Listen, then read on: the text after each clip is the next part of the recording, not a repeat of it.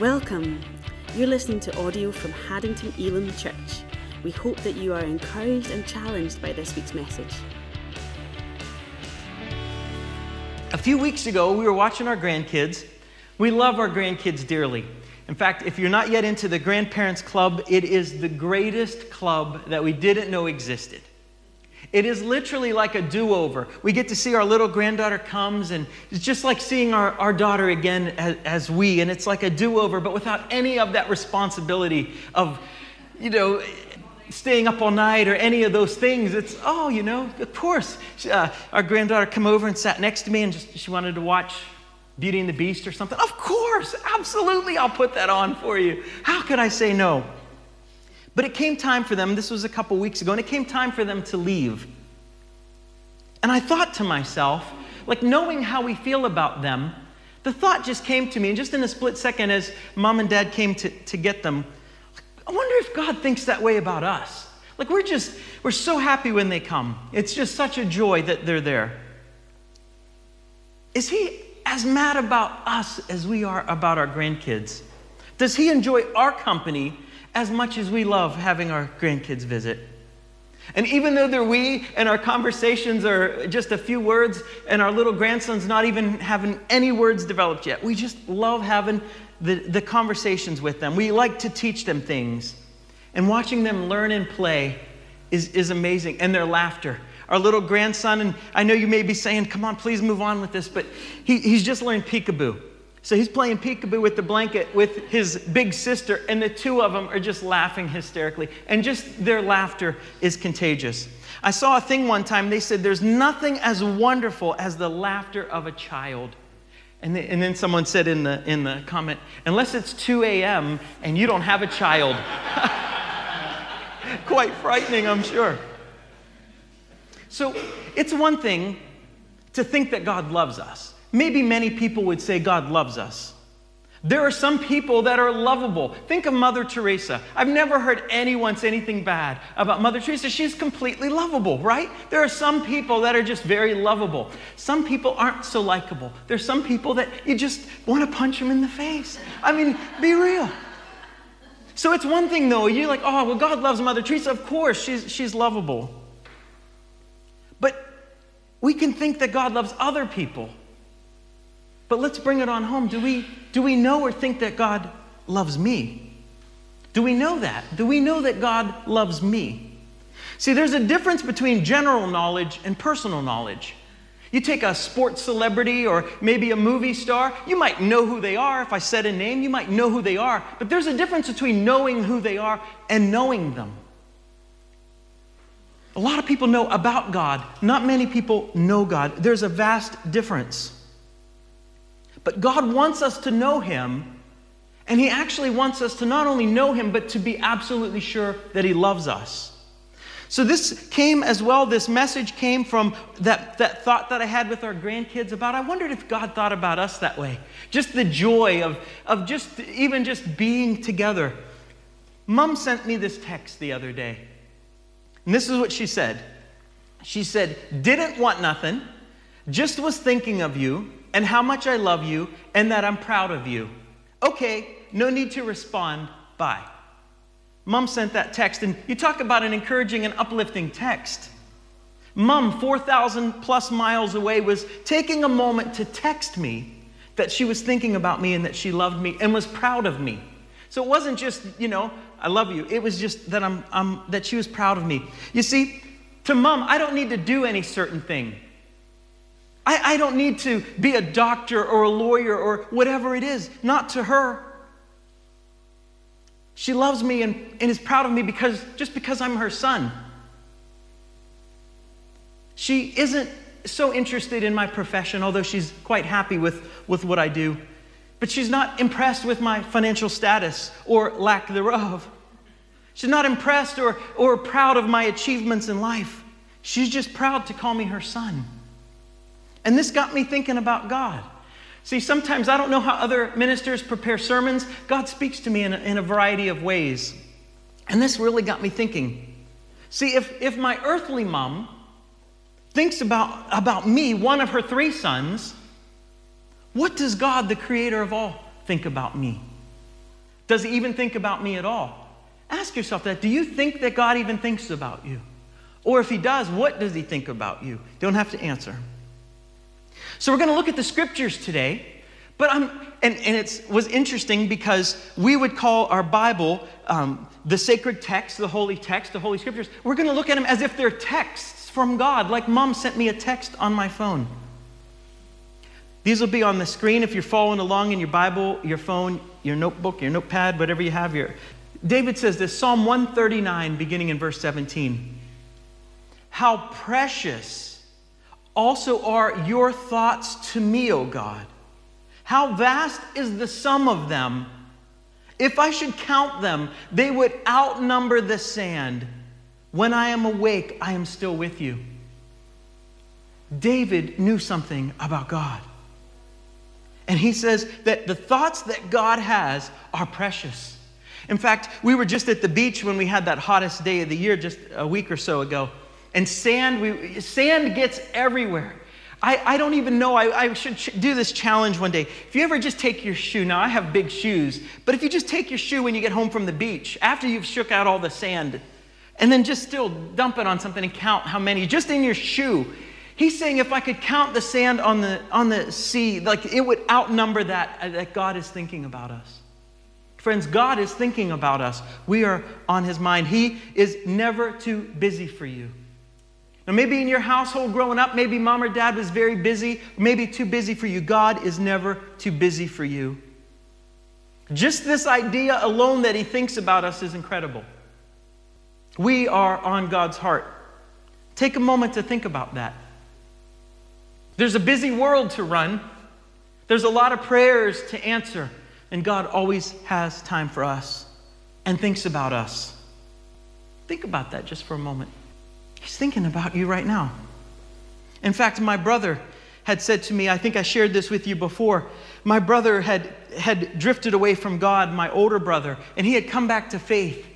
And he had, had, said that he goes, I know what Jesus was thinking about when he was hanging on the cross. So I was waiting for the punchline. I'm like, what was Jesus thinking about when he hung on the cross? And he said he was thinking about me. In that moment, all of our faces or names could have potentially flashed before his eyes. He said he was thinking about me. In Ephesians 1 3, it says this. Again, these are like texts from God. If you would wake up and there was a text on your phone, but he says, Blessed be the God and Father of our Lord Jesus Christ, who has blessed us with every spiritual blessing. Not some, not a few, not even, he says, every spiritual blessing in the heavenly places in Christ, just as he chose us in him before the foundation of the world, so that we would be holy and blameless before Him. In love, He predestined us to adoption as sons through Jesus Christ to Himself, according to the kind intention of His will, to the praise of the glory of His grace, which He freely bestowed on us in the Beloved. In Him we have redemption through His blood the forgiveness of our trespasses according to the riches of his grace, which he lavished on us. See, friends, God is not a, a stingy and greedy God where he just will give us just a little bit. And we just are always wondering do we know if God loves us? God lavishes his love on us, he gave it all. He chose us to be his children before we were born. Think about that. Before we were even born, He chose us. We are His children. We're not His grandchildren. We're not His stepchildren. We're His children. When we accept Christ as our Savior, we then become part of God's family. He calls us His own and has adopted us into His family. Think about that for a moment. We know a number of folks who have adopted children from other countries. There's that special bond in that adoption. We are adopted into his family. He could have done any number of things to save us. He could have snapped some fingers. He could have just, you know, said, okay, everyone is saved, but this is what he chose. He became a man. He sent his son in human flesh to die in our place so that we could be his. He purchased us with the most valuable blood that ever was. We know the verse, many of you would know this verse by heart, John 3 16. I'm going to look at also at verse 17. For God so loved the world. Didn't just love it a bit. He didn't just think about it as a side note. He so loved the world that he gave his only son. Why did he do it? It's a little word there, two letters, so. He did it so that everyone who believes in him will not perish but have eternal life. For God did not send the Son into the world to judge the world, but so that the world might be saved through him. See, everyone thinks, oh, but Jesus came so he could judge the world. He says, but he did not come to judge the world, but that everyone might be saved through him. A minister friend had shared this uh, publicly from the pulpit, and he said that at, growing up, he had low self esteem, and he struggled with the idea. Again, he thought God loves this person, God could love that person, God, God loves me, but he didn't know that God loved him. He struggled and wrestled with that for years, and it ended up being very detrimental in his early years of his walk because he wasn't sure that God loved him. But this is what he said. He literally would put his name in as he read that verse. So he would say, For God so loved, and put in your name. That he gave his only son for put in your name. So that I would not perish but have eternal life. Doing this helped him realize and understand that God loves him. See, it's that God loves me. It's a whole different thing. We can understand that God is love and that God loves others. But to know that God loves me, but I know me. I know my shortcomings. I know what I did last week. I know what I did this morning on my way to church. And I told that person they were number one as I drove past them going really slow. God loves me. Another text that could appear on our phone from God is Galatians 2:20. I have been crucified with Christ. And it is no longer I who live, but Christ lives in me. And the life which I now live in the flesh, I live by faith in the Son of God, who loved me and gave himself up for me. See, we're taking it away from the general. It's one thing to say, oh, Jesus died for the world. He died for sinners. He died for everyone. But then to say and break it down, He did it for me. I've heard it said that if you were the only person on earth, Jesus would have still come and died for you. That's a, a, wild thought to think about. But he said, Who loved me and gave himself up for me. Imagine that. You open up your phone and God's saying, I love you enough, I'll do that for you. I've done that for you, it's done. He ransomed us, He paid the penalty that we never could in 10,000 lifetimes. See, we could try to live right and do everything right, and we could never atone for the sin that is within us. He did it for you, he paid it in full and He did it for me so that we could be the sons and daughters of God. See, many Christians, and I've talked with people, feel like they're the stepkids. Maybe if you've been in a, in a blended family and you know that feeling, and they feel like they're the stepkids, they're the outsiders, they never fully fit in. But with God, He has children. He doesn't have stepchildren. He doesn't have the outsiders. If we belong to Him, if we have accepted Him, we're His. He did that because He loves us.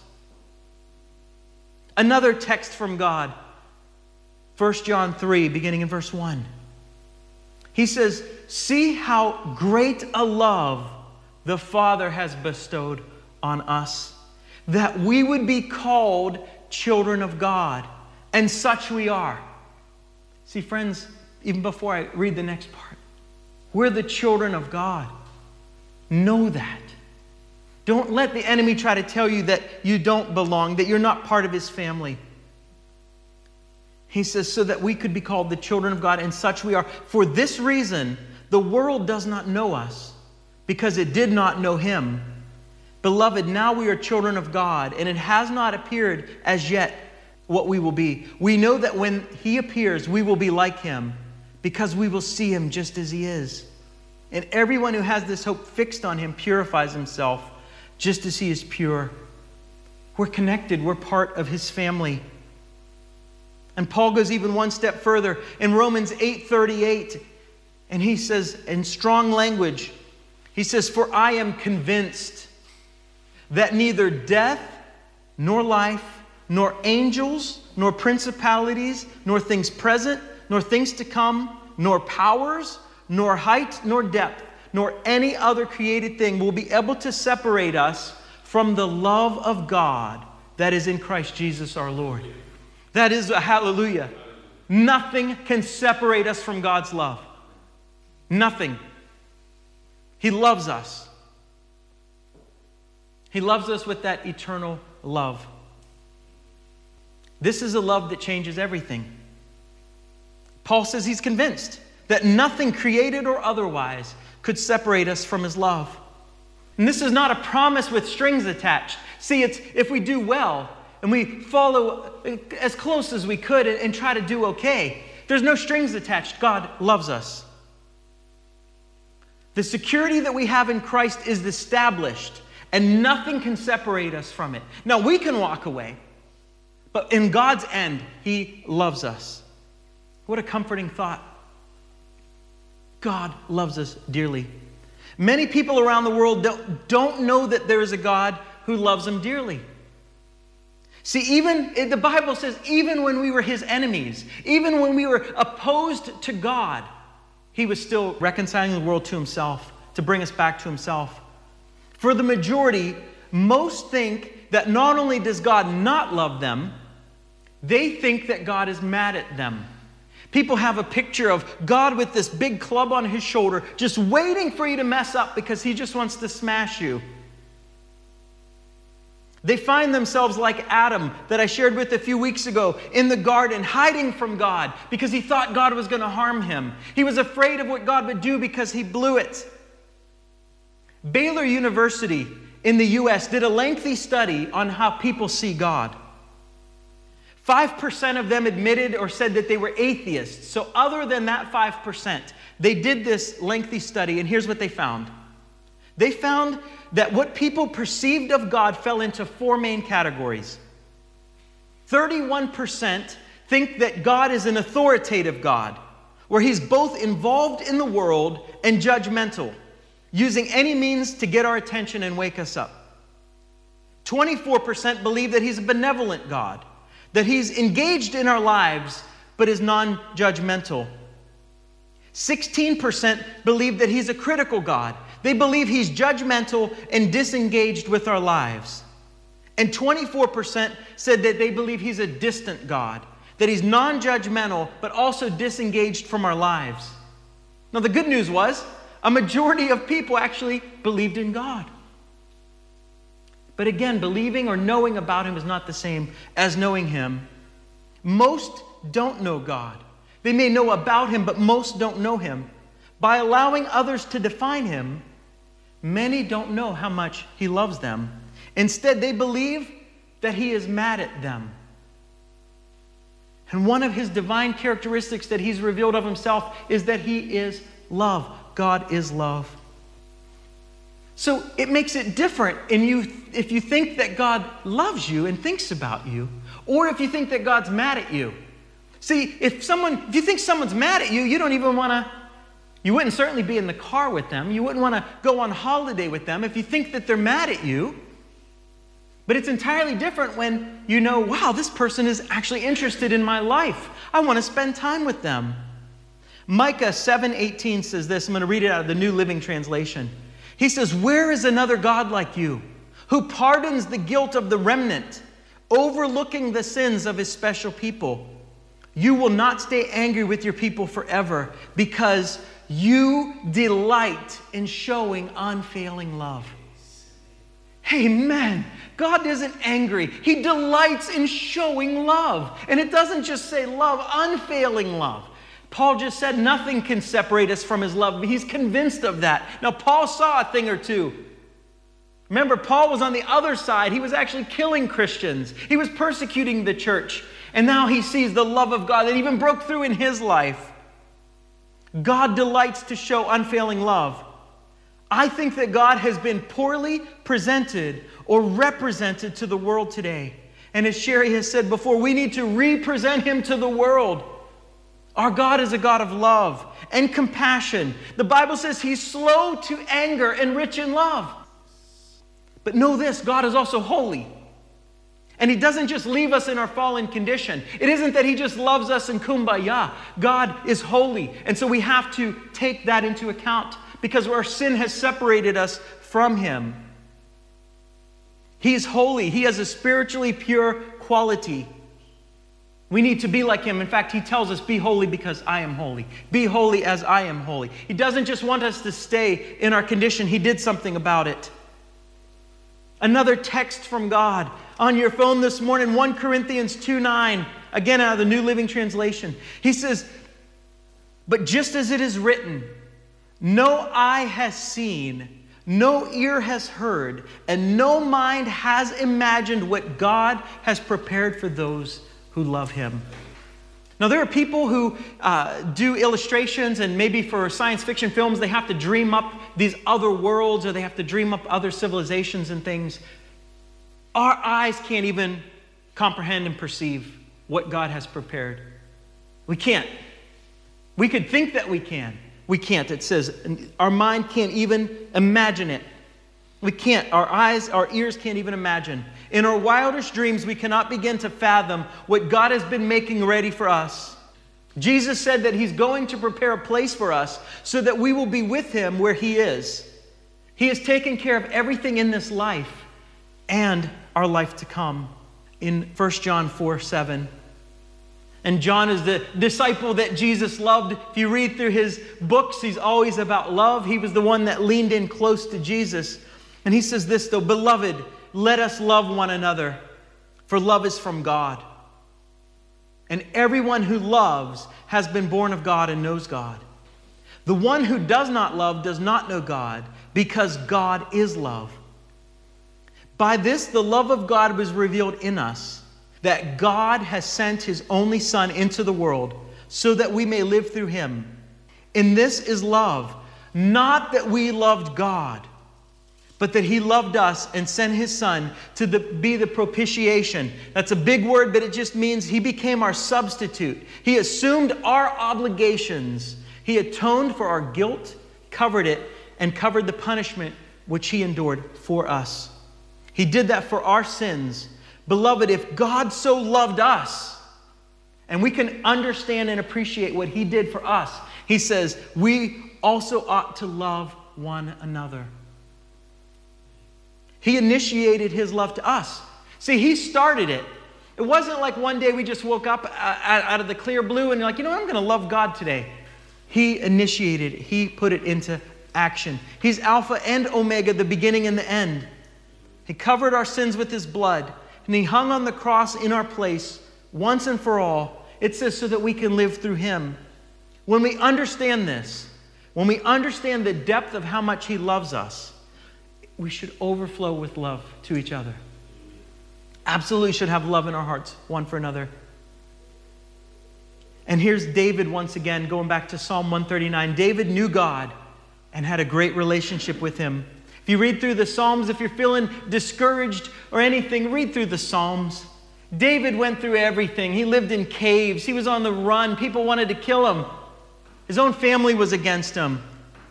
He says this here he is pouring out his heart to God, and this is the exchange.